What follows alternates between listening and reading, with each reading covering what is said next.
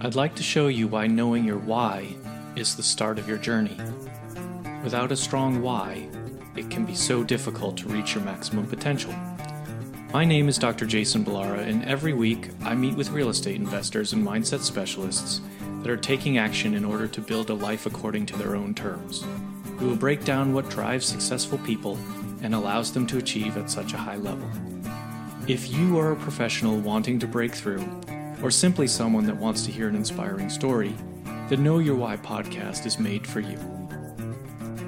Hi, everyone. I'm Jason Balara, and this is the Know Your Why podcast. Today I'm here with Mery Wang. Uh, Mery is this, well, first of all, this is a, a, a very special episode. We haven't really done anything um, similar to this, but, but I should have said Dr. Wang, um, as she is uh, a veterinarian and and soon to be um, cardiologist, heading into her cardiology residency. We'll we'll talk about all of that.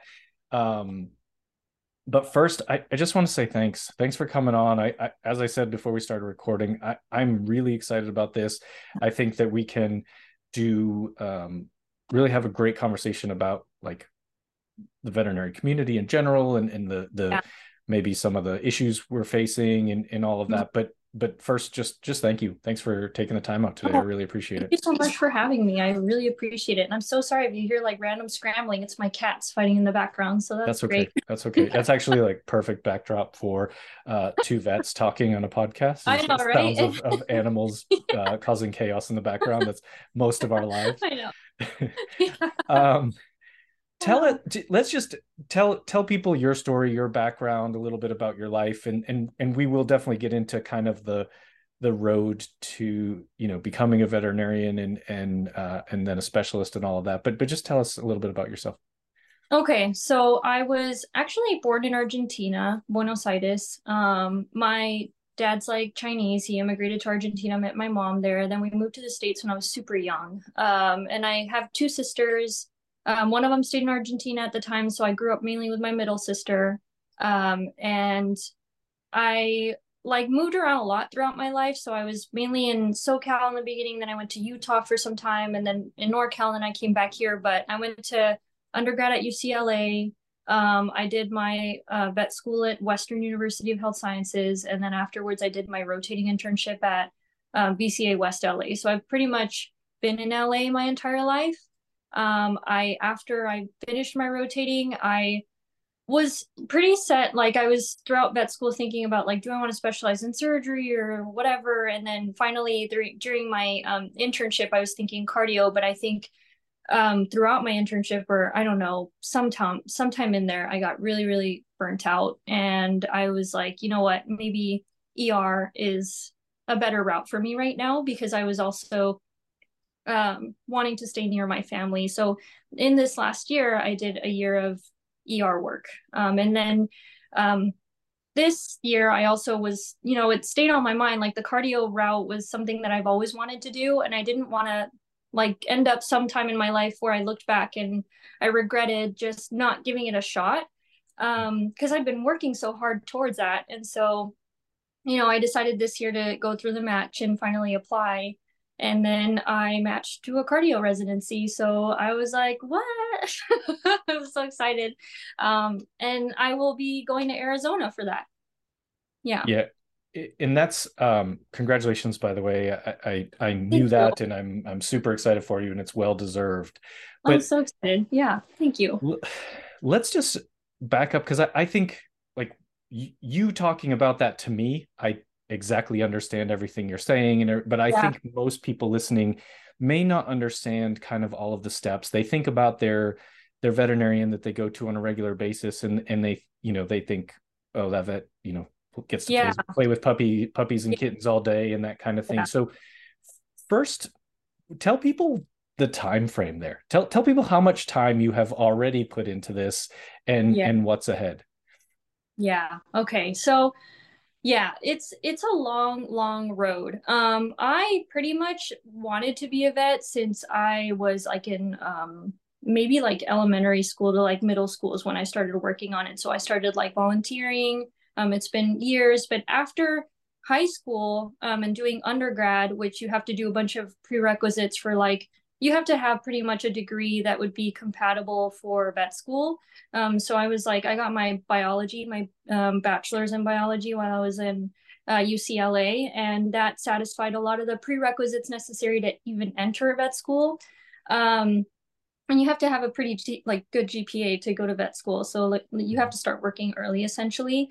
After um, undergrad, I mean, I personally took a gap year just to work and make some extra money to have some buffer. Um, but most people just go straight to vet school after that, and then um, it's four years total, um, which you also like if you're. And I recently made a post about this on Instagram. But if you're thinking about like specializing in stuff, you already have to maintain a pretty competitive GPA. I think like that's what I've been told um, to even enter a residency. So you have to work really hard. And then, you know, to get into a competitive rotating internship, which is oftentimes what you need to even be considered for a residency, um, you also need a high GPA. So it's like you're you're working like honestly, I feel like I've been working towards this goal since I was probably like, I don't know, 14 or 15 years old. Um, yeah. Not everyone does that. There's also the unconventional route where they like decide in undergrad that they want to be vets, but you already have to have like a foundation of having been working hard to maintain like a good good grades and then doing extracurriculars. Um, so after you know your rotating internship, which is one year, then that's when you apply for a residency, and you only do that if you want to specialize in something. So specialize in cardiology or surgery or neurology or internal medicine, and specializing involves finishing a three-year residency um, that sometimes depending on how competitive it is requires like a specialty internship like right after you're rotating which surgeons i know for a fact now it's really common for them to do like two specialty internships before even being considered for a residency so you end up literally spending years you sometimes don't even end up Mm, where Decades. you want to if, if you went all the way through you might be yeah. like 32 or 33 or 34 before you even end up being a specialist and then finally starting to make money because by the way during your rotating and well not so much rotating out in california but typically the these types of like training programs pay really badly. So you're not making any money till you're like in your mid 30s sometimes. Yeah. So yeah that's pretty much the path.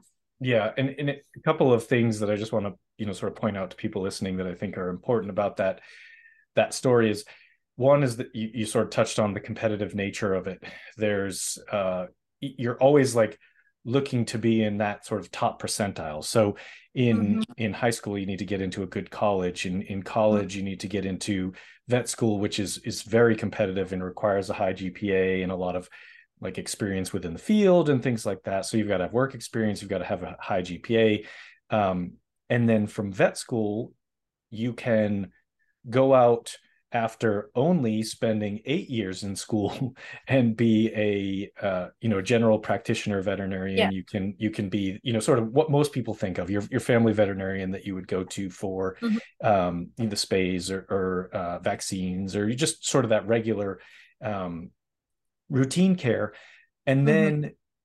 if you want to specialize, now you're talking about an additional at least four more years. So you mentioned it, you, are going to have a, a rotating internship that could be very competitive to get into. And then the residencies, each level actually gets virtually more competitive. So the, the, um, yeah. pool of available spots or opportunities for people to get into gets smaller and smaller right there's yeah. there's a lot of colleges and then there's less vet schools and then there's even less internships and there, it, so it's just you know and then um you know just to give people kind of a numbers basis for this i was. At my last job i was um, we trained residents so we had a, a residency program and we were uh, we would take one resident at our program per year mm-hmm. and we would get about anywhere from 120 to 150 applications for that one single spot. Yes. And so it's uh, surgery. I don't know if it's the most competitive one. There's, a, I think, in it there are more surgery slots, but there are also more people trying to do surgery. So um, it may be, as in terms of ratio, it might be similar to cardio. I, I don't know all those statistics in all the specific specialties. I don't know if you know for cardio, kind of how many spots you had to to um, apply to? Yeah, I think so. There were total a total of 22 available programs. I think counting um, Canada as well and the U.S., um, which I applied to all of them, yeah. and I only got interviews for four. Three of them were residencies, and one of them was an internship. So, yeah. um, and I, I I feel like I wasn't like the most competitive person, but I also had a pretty decently like beefed up application. So I don't even know. I think the numbers it was like um pretty low. I want to say like like every program got probably 80 applicants and then 10 got an interview and then they chose one. So you're like one out of 80. Right. You know? Yeah. yeah. So you're you in in basically again you've got, you know, 80 people and, and probably most people are applying to almost every program so somewhere in the mm-hmm. range of like 80 to 90 applicants for 22 total spots so it's uh it, it gets very competitive um, and as you mentioned in some of the specialties surgery i know personally is it's now commonplace for someone to have to do at least one surgical internship in between the general internship and the residency if not two yeah. sometimes people do three so you have um, ultimately eight years of college between college yeah. and vet school and then you have at least four more years of specialty training as you said you're you're you're likely into your 30s before you're um you know at a at a job that you make uh more than more than enough to live on essentially at that point and in some of those internships and residencies it's it's arguable whether or not you're making enough to live on. In California, they do a pretty good job of of making sure that it's at least um, enough for people to survive on. But if you were to look mm-hmm. at it on a per hour basis, it's probably about four or five dollars an hour with the amount of time that that people are spending in in you know in service of their residency or their internship. Yeah. Um, you mentioned something about um, which is semi unique, at least in my experience, but also uh, similar. You took a gap year between college and and vet school, correct? You said. I did, yeah. Yeah I, I, I, as a tutor, just trying to make money. Yeah, yeah. And I, I actually took three three years uh, gap year between college and vet school, and that's oh, not the norm, but it happens. Like people, you know, people need it some time. There's what for whatever reason. Um, yeah. Sometimes it's to beef up your resume. Sometimes it's just because you need to make a little bit of money. What whatever the case may be. But many yeah. people go kind of college, vet school, like sort of straight through the whole thing, mm-hmm. and then you took a year off in between your internship and your residency, yeah. and I I want to, if you don't mind, I kind of want to talk about that a little bit because that's not it's not typical just so people know mm-hmm. it's not typical like in fact also not in, right like in, in the surgery world we we discourage that because yeah. people will see that as and, and, and right or wrong sometimes people will see it as uh, maybe a lack of commitment to to whatever yeah. the specialty is if someone took time off now it, in reality it, it's probably ridiculous to look at it that way because sometimes people need a minute but um what i guess what led you to to do that? What what kind of um, things happen? And don't share. You don't have to share anything you're uncomfortable with, but like, yeah, what, what was the kind of thought process behind taking that year off, and and you know, and then deciding yes, I do want to go forward this. Which again, I I don't think that's a bad thing. Like if you're not sure you want to do a residency, you probably shouldn't because it is yeah. three more years of intense uh intense dedication to that specific um specialty but what was you tell me about your journey there and kind of how that that that all uh, played out for you yeah i think during my internship like i said i was probably not as mentally prepared for what i was getting into until i was actually doing it. And then uh, like i guess all of us interns experience but because um, it's impossible to be uh, yeah. mentally prepared for that. Yeah. Going from I, a student to being like someone who works 60 to 80 hours a, a week like as a doctor. Like not only the time working but the literal amount of decisions that you make per day change so much. And like it's not that you're a vet student and you're like going up and getting like guidelines on how to run through cases or like here this is your plan or like here let me give you the treatments like no this is on you you have a license now and any bad decision you make or any bad client interaction that you have will fall on you So already for the first three months, that was draining. Um, and I think that probably I was incredibly burnt out by the time match came along. And it's funny because you start your internship in like what June, and then by come like September, you're supposed to know that you're like wanting to do residency because that's when match applications start like around there. And i think by november or october i can't remember they close but it's definitely before the year ends. And so that was already daunting. You have to know for sure. Um, and i already kind of like entering it found this weird like of er medicine. I don't know if i'm like a little masochistic or something but i literally was just like you know i don't mind it i think i can do it and i've had heard that honestly like er medicine was paying so well because after mm-hmm. COVID, the amount of patients that we started to see was insane.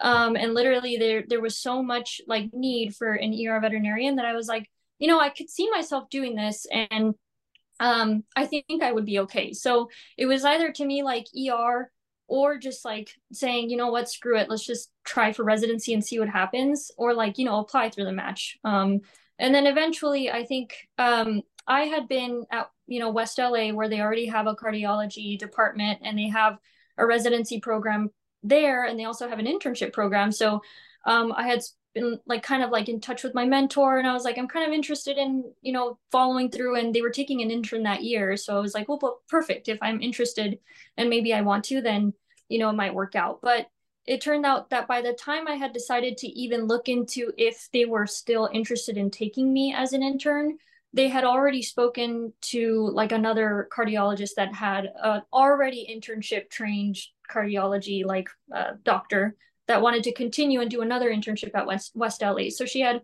one year of experience over me, and on top of it, I still wasn't 100% sure to be completely honest. And so I was like, you know what, it's okay. Like I'm just gonna do a year of ER, and to be honest, at that time, I think I was fully convinced that I didn't even know that I wanted to specialize anymore. That's how burnt out I really was. And um, I think that maybe during the mat, like when everybody started matching, because my my intern class was super just hardcore, and they like half of them matched to residencies. Like all of them that applied to residencies matched. Um, so like of course that was a little bit um sad that day that I was like, okay, well everybody matched, and I'm just here like I'll do ER next year, but um, I think honestly, I don't regret that. I'm, I do not want to keep going off on tangents because I think like looking back, I'm glad I did this ER year, but I'll just like end it there. Yeah, I think that um, it's it's interesting to and, and the match process happens uh, in you know with with human medicine and things like that, but it is it is a um a bit of a crazy thing because especially when you're going from uh like when you're going from vet school to an internship right? You've been in vet school for four years, you're kind of transitioning. It doesn't feel like, to me anyway, it didn't feel like as hard to make that decision and make that transition from vet school to to internship but when you're going to go from an internship to a residency you're as you just as you described so the, the timing of it is is a little bit intense you start your internship yeah. in June-ish, middle of June, sometimes early July, depending on the program. And mm-hmm. then you basically do have to make the decision as to whether or not you're going to go into the the match. And what that is is essentially you're applying to all of the residency positions. And yeah. you have to make that decision by about September, um, yeah. maybe October. And then you have to have all your, your materials submitted by December. And then what happens is there's basically like a two month ish waiting period after people get all their application materials in where they hear mm-hmm. nothing and mm-hmm. then there's match day and yeah. here in california at 5 a.m on match day all of a sudden everybody who matches just pops up on a computer like you get a you get an email and you find out did i match or did i not match and if you didn't yeah. match and you were trying to now there's a scramble to try and find any of the open slots it's, it's a really um intense process and it, and it's it's actually you know you, you mentioned being sort of sad because uh, maybe it was a little bit of regret at not applying but you know you're seeing all your friends and your colleagues match at that point but yeah. the interesting thing is that there's so many um i think kind of raw emotions wrapped up in match day because so if you're applying for residency and you match you're elated about that. Yeah. I I did that. Yeah. And I had friends that didn't match. Yeah. and it was really hard to be like super excited and and um Yeah. you know kind of show your enthusiasm that you matched when like your friends are crying. And so it it is a it is a really a challenging day um Mhm.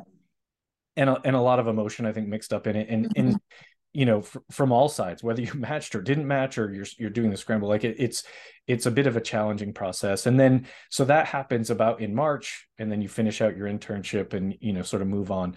Um with with that process so so you took the year off you did you worked in er and Yeah.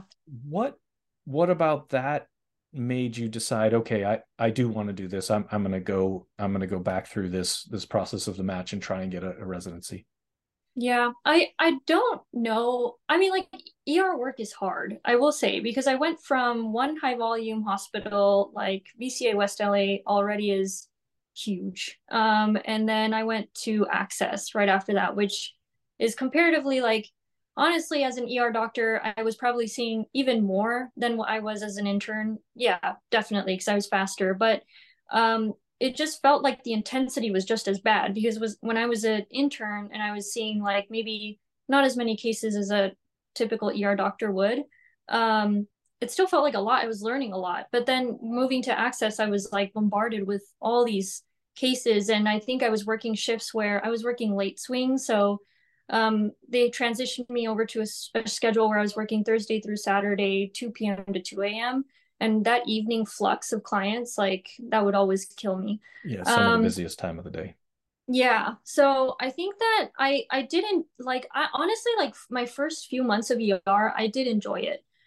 Um, but I think I just started having this feeling eating away at me that was saying like, you know, I I just kept having that thought like I don't want to look back and think one day like 2 years down the li- line, you know, you've, you've done ER work, you've been out of the competitive end of wanting to apply and like being a competitive like candidate for a cardio residency in the future because you've done 2 years of ER now rather than just one.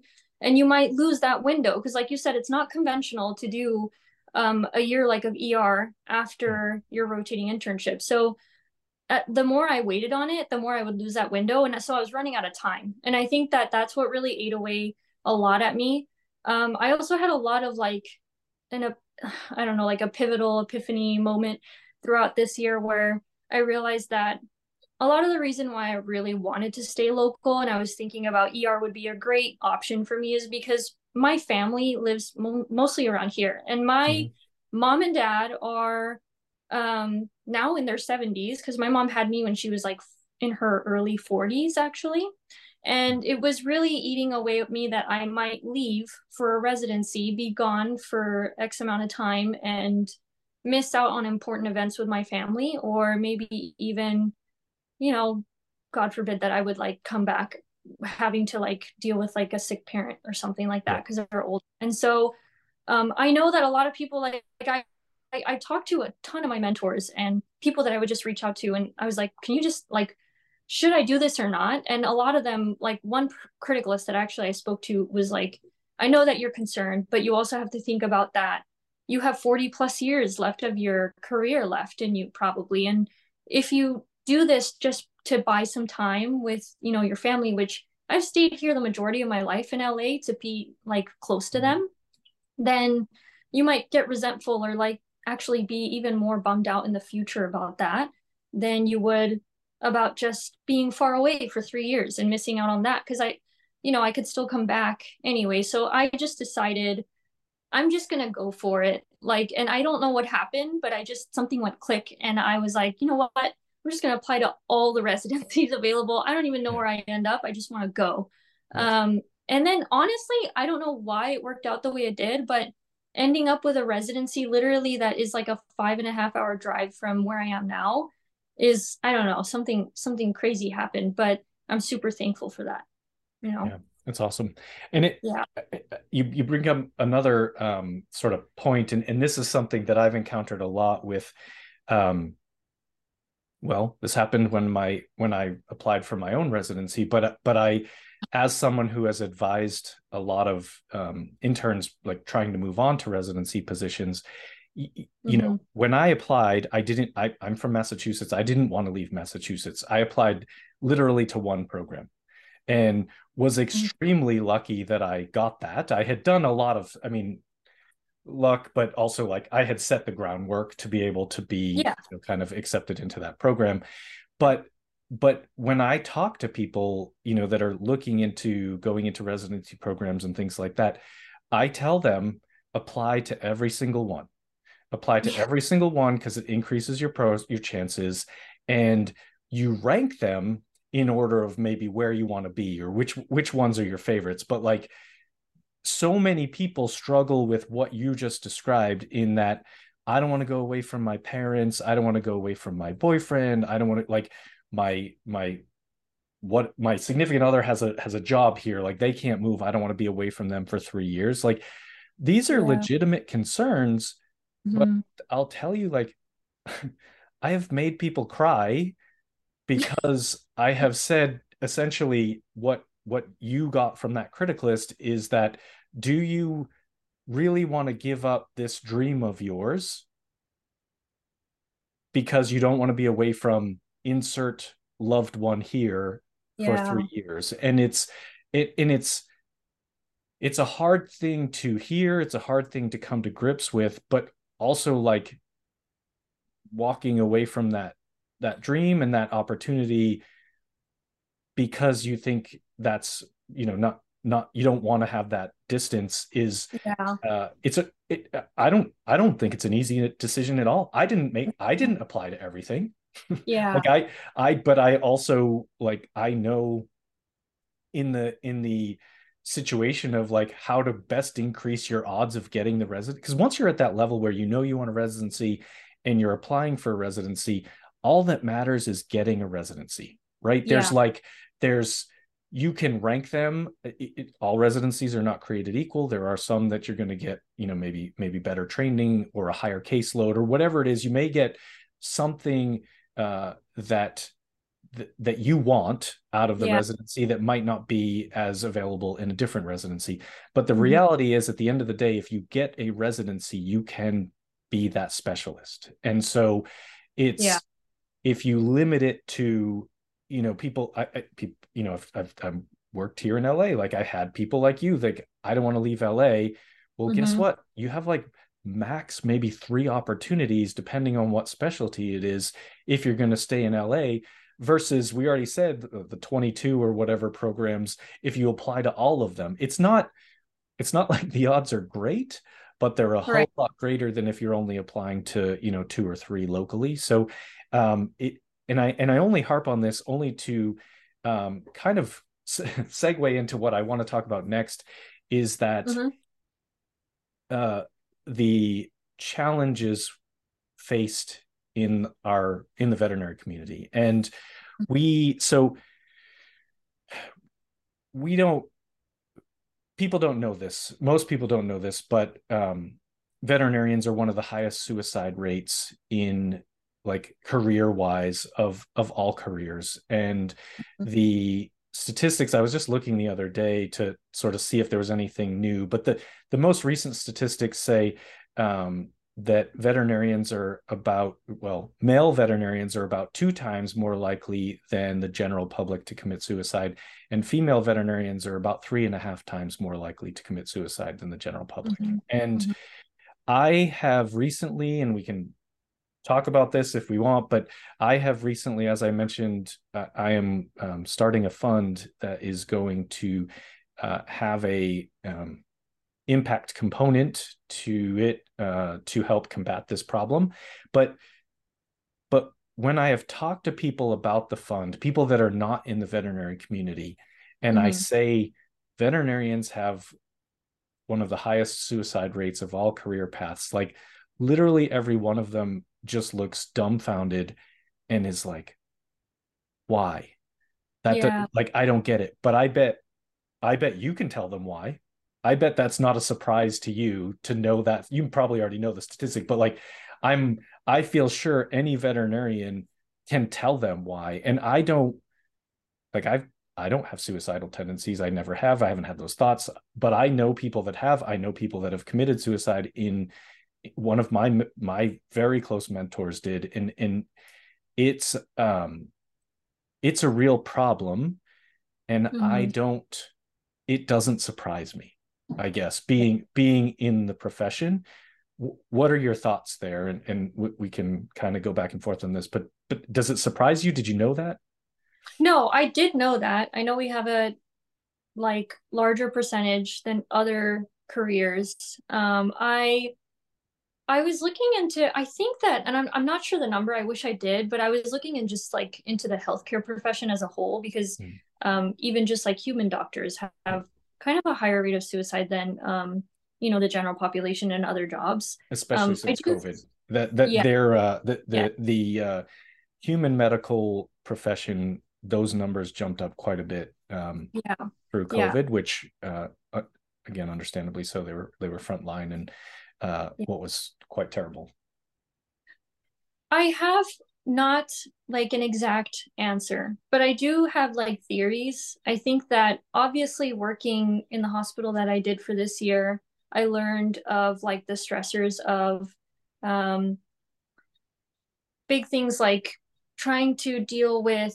clients that are angry because they don't have the funds to take care of their animal or like to cover the bills that they need to stabilize like a very unstable pet. Mm-hmm. Um, and then them having the blame placed on you as a veterinarian for that issue being an issue.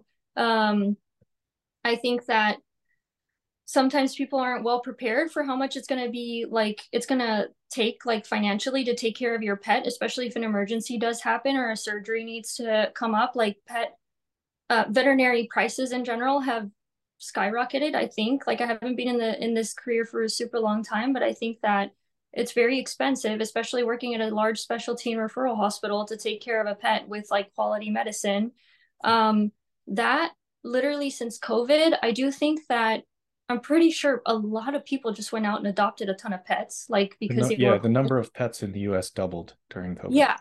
Okay. So I mean, like, if you if you can imagine, that literally put a strain on our profession because there's not enough veterinarians to take care of all these pets that people have, and so things are coming through the door. We're literally in the in the aspect of ER, we're needing a triage. I'm going to take an unstable hit by car over maybe like a, a cat that's fractured its leg at home. And unfortunately, um, one is more unstable than the other. And it's not because we're neglecting our patients that we don't want to see it. We literally just don't have time. Sometimes we don't even have the resources. Like I'm in my hospital, we several times have dogs coming in for heart failure and we run out of oxygen cages. We're then having to transfer these patients to other hospitals. So just the amount of work we have to do is insane.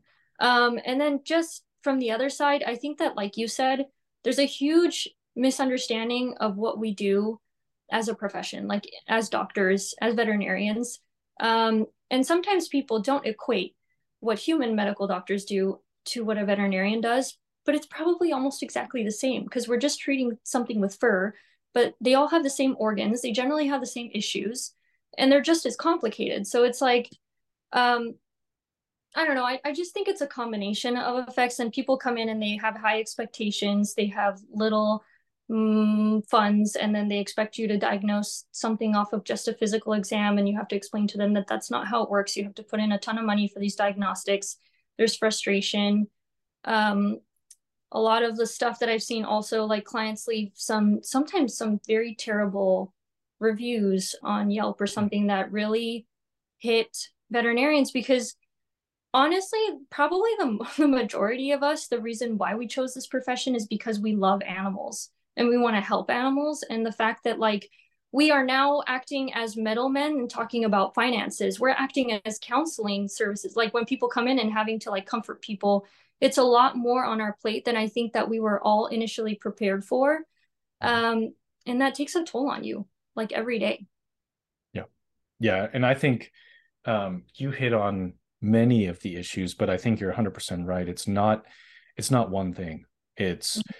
It's all of these things it's the it's the you know the financial pressures from the clients that want you to uh treat their pets for little to no money because that's what they have. You have um, the the like I said, the, the number of pets have doubled in the US while the um, number of veterinarians and the number of technical staff has gone down. So you have an already worked, overworked population um, or profession being essentially inundated with even more work. Um, you have you mentioned that we do the same thing as you know the human medical side and that's 100% true from a medical standpoint. We do virtually everything that uh, medical doctors and we're expected to do it at about a tenth of the cost. Um, but here's one thing that they don't do that we have to do. They don't do euthanasias oh, and yeah.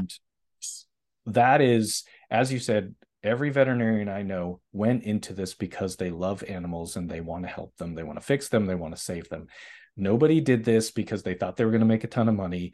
Nobody did this because they wanted to perform uh, convenience euthanasias for people.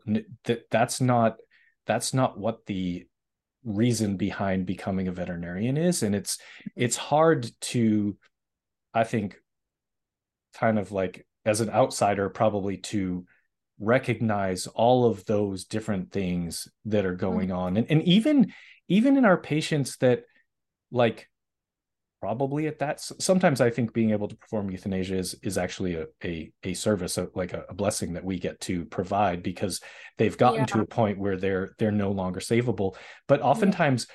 we've put a ton of effort into trying to save them by yeah. the time we get to that point and so of the owners you know those owners that there, there's many many wonderful owners that commit completely to their pets but the reality is is it's a loss to that veterinarian in a lot of ways you know not as much as the owner but in a lot of ways we get very um, emotionally attached to them so mm-hmm. um, you know bring all that together you you already mentioned that you know you don't really make any money until you kind of get out of all of the specialty, all of the training programs. And if you mm-hmm. didn't do an internship, you're going to have a much lower salary starting as a regular veterinarian than you would have if you had done an internship or became a um, became a specialist. And then yeah. you add on the student loans.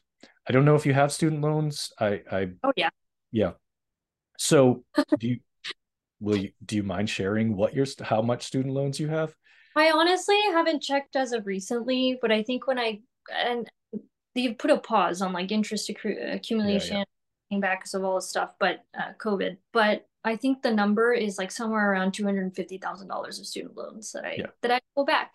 Yeah, so and I and I know people with i mean that's a huge number it's it's it's crazy but i i know people with even more than that i yeah. i personally feel that i got lucky because i got out with $160,000 of school loans. And for whatever reason, at the time I finished vet school, I was able to consolidate my loans at 1.75%. I don't know. I don't know what happened at that. Oh. I didn't know enough about finances at that point to know yeah. what like why that happened. I couldn't explain it to you, but it was kind of awesome that it yeah. did because for me to for I and I was able to amortize it over 30 years. So for me there's no oh, nice. there's no incentive to pay it off sooner but yeah, I know a lot of people in your shoes, a lot of like younger veterinarians that have 200, 300. I've heard of like couples that are over $500,000 in, you know, vets wow. that married other vets that are, are mm-hmm. over $500,000 in um, student debt and their interest rates are five, six, seven, maybe even higher in terms of yeah. percentage. Mm-hmm. I mean, like basically you, you, you enter your career with a mortgage payment that doesn't get you a house. Like most people, their biggest expense is their housing payment, mm-hmm. and you know, essentially, uh, young veterinarians are so. So my point being, all of this comes together to create uh, a, a multitude of you know stressors from different angles, and so when people say that the suicide rate in veterinarians is high, I don't have any reason to doubt that or question it. I don't have to ask why. I know why. I also have two small children and I tell them they can be anything they want in the world, but secretly, I hope they are not a veterinarian. I literally do not want my kids to follow in my footsteps. Like yeah, I don't my my I'm a vet, my wife's a tech. I do not want my kids to follow it. Like I keep them away from it. I don't want them to see what I don't want them to get interested in it. Like it's it's yeah. crazy because I see the toll that it takes on you know, especially the young veterinarians at this point and it and it's um it's hard it's hard to watch. Like like i love yeah. doing surgery. I love what i do. I, I i have helped a lot a lot of animals and i love that but i i don't know. Sometimes some days i'm like this is not this is not worth it. And and uh and i see it and and part in a lot of ways because i see it in the residents i train. I see it in you know the interns that i've worked with i see it you know mm-hmm. i met you as a student like i see it in their faces this mm-hmm. like almost like unfathomable level of pressure and stress at yeah. at the beginning of a career and it's like and it, it's it's it's hard to think like i would i would point my kids in that direction so yeah. it's it's a yeah. it's a it's a problem um and it's a worse problem now that that COVID sort of increased those numbers, and there's a lot of yeah. people that have left the profession, especially on the on the technical side, like the the the staff that we need to do our jobs. So it's um, look, I don't like follow your dreams. I don't want to discourage anyone from if they want to be a vet, but but yeah. but recognize you know what you're up against. And mostly, I wanted to talk about this because I don't think people know. No, I don't I think I don't think the general public knows this. And I don't mm-hmm. think I have to hope that those clients that are coming in, I understand that they are stressed because there's their pet is in distress, but those clients that are coming in and being belligerent and um, you know, degrading these these emergency veterinarians and things like that, like like I'm an old man. I've been doing this a while. Like I don't you can say what you want. I don't care, but I see how it hurts uh, some of these you know younger doctors that are that are yeah. starting out and really just trying to help. And it's um i i it, it's it's really it's really tough. And I, I want people to to know that that that is a very real issue and that that what they say to their veterinarian may may truly have an impact beyond what you uh what you're thinking about in that moment. Um yeah. so te- we know so you're gonna you're gonna come you know you're gonna you're gonna start in a cardiology residency uh mm-hmm. be i assume in july something june july something like that yeah endish of july mm-hmm. um yeah. and then you'll have three years there and then and then you'll you know kind of sail off into the sunset as a as a famous cardiologist but the, the yeah but that's a, it's exactly what happens no but um it's uh it, I, I'm very happy for you, and, and um, again, congratulations on sort of achieving that milestone. I, so I want to ask you the questions that I ask every guest. I it's yeah. not um, most of the guests I have on here are, are real estate related, so I'm going to tailor yeah. these a little bit to okay. um, you know the veterinary world, and and uh, we'll we'll see we'll see where it goes. But the first yeah. one um, is is I always ask everyone, you know, because the name of the podcast is Know Your Why, and so I always ask people, what is your why? And and oftentimes, uh, if if you know, to give you context, the idea is like, what is the thing that keeps pushing you towards you know the level of success that you're you know we just talked about all the all the different roadblock blocks and steps you had to get through to kind of get where you're at now. What keeps you going? Like what keeps you excited about you know the future um, I think several things. I couldn't really pinpoint one thing, and it's been like a constantly dynamic sort of changing situation. But um, in the beginning, the reason why I started all this is truly because um, I love animals and like I love working with them. Um, then eventually, like of course, my family. Like I'm, I'm always thinking about my future with my family and how I'll be able to help them in the future too. So like obviously financial stability is really important to me so I can take care of them too. Um and I think like probably when I peeked my head out of the like the internship coma that I came out of, um I realized that I do really want to do something that like the way I feel fulfilled is like helping probably others with maybe like sharing my experiences and stuff and um like recently i think well not recently for a while i fell out of for example like the i have an instagram page. I used to post a lot more to like try to raise awareness about our field but also like share with that students the path of like how you get to certain places. And i fell out of that. And i think that it was also because honestly i was kind of depressed during internship and i just didn't want to think about anything else except doing my job and getting through it um, but now i feel like i want to do that again so like my why has become recently that i want to contribute something because at the end of the day like no matter what you do um, and what you collect the stuff that really what's left of you afterwards is like what you emanated to other people around you, like the lessons learned and stuff. So hopefully that is going to keep me going. Yeah, I love it. That's awesome. Yeah. I think, and I and I think that, uh, I I completely believe that you you can have that impact. I think you you um, have a unique perspective and in, in um, have the ability to sort of share that story in in a relatable way. So I think that'll be awesome. Um, second question for you. This one I mm-hmm. don't have to change. Tell us something about yourself that isn't common knowledge, a special skill, a hobby. What what uh, what what are you comfortable sharing? A little little insider information. Um, special skill. I feel like honestly, because I was gonna say something like kickboxing, but I only did that for two years, and I think my special skill um, is that throughout this entire time where we've been hyper fixated on like getting through my my career or, or like you know we as vets i mean um, that we have to work so hard in, in like doing everything and putting in so many hours in our job i still tried to like maintain being active. I think that that's probably what kept me sane throughout a lot of my um, um, time as an intern as a vet student.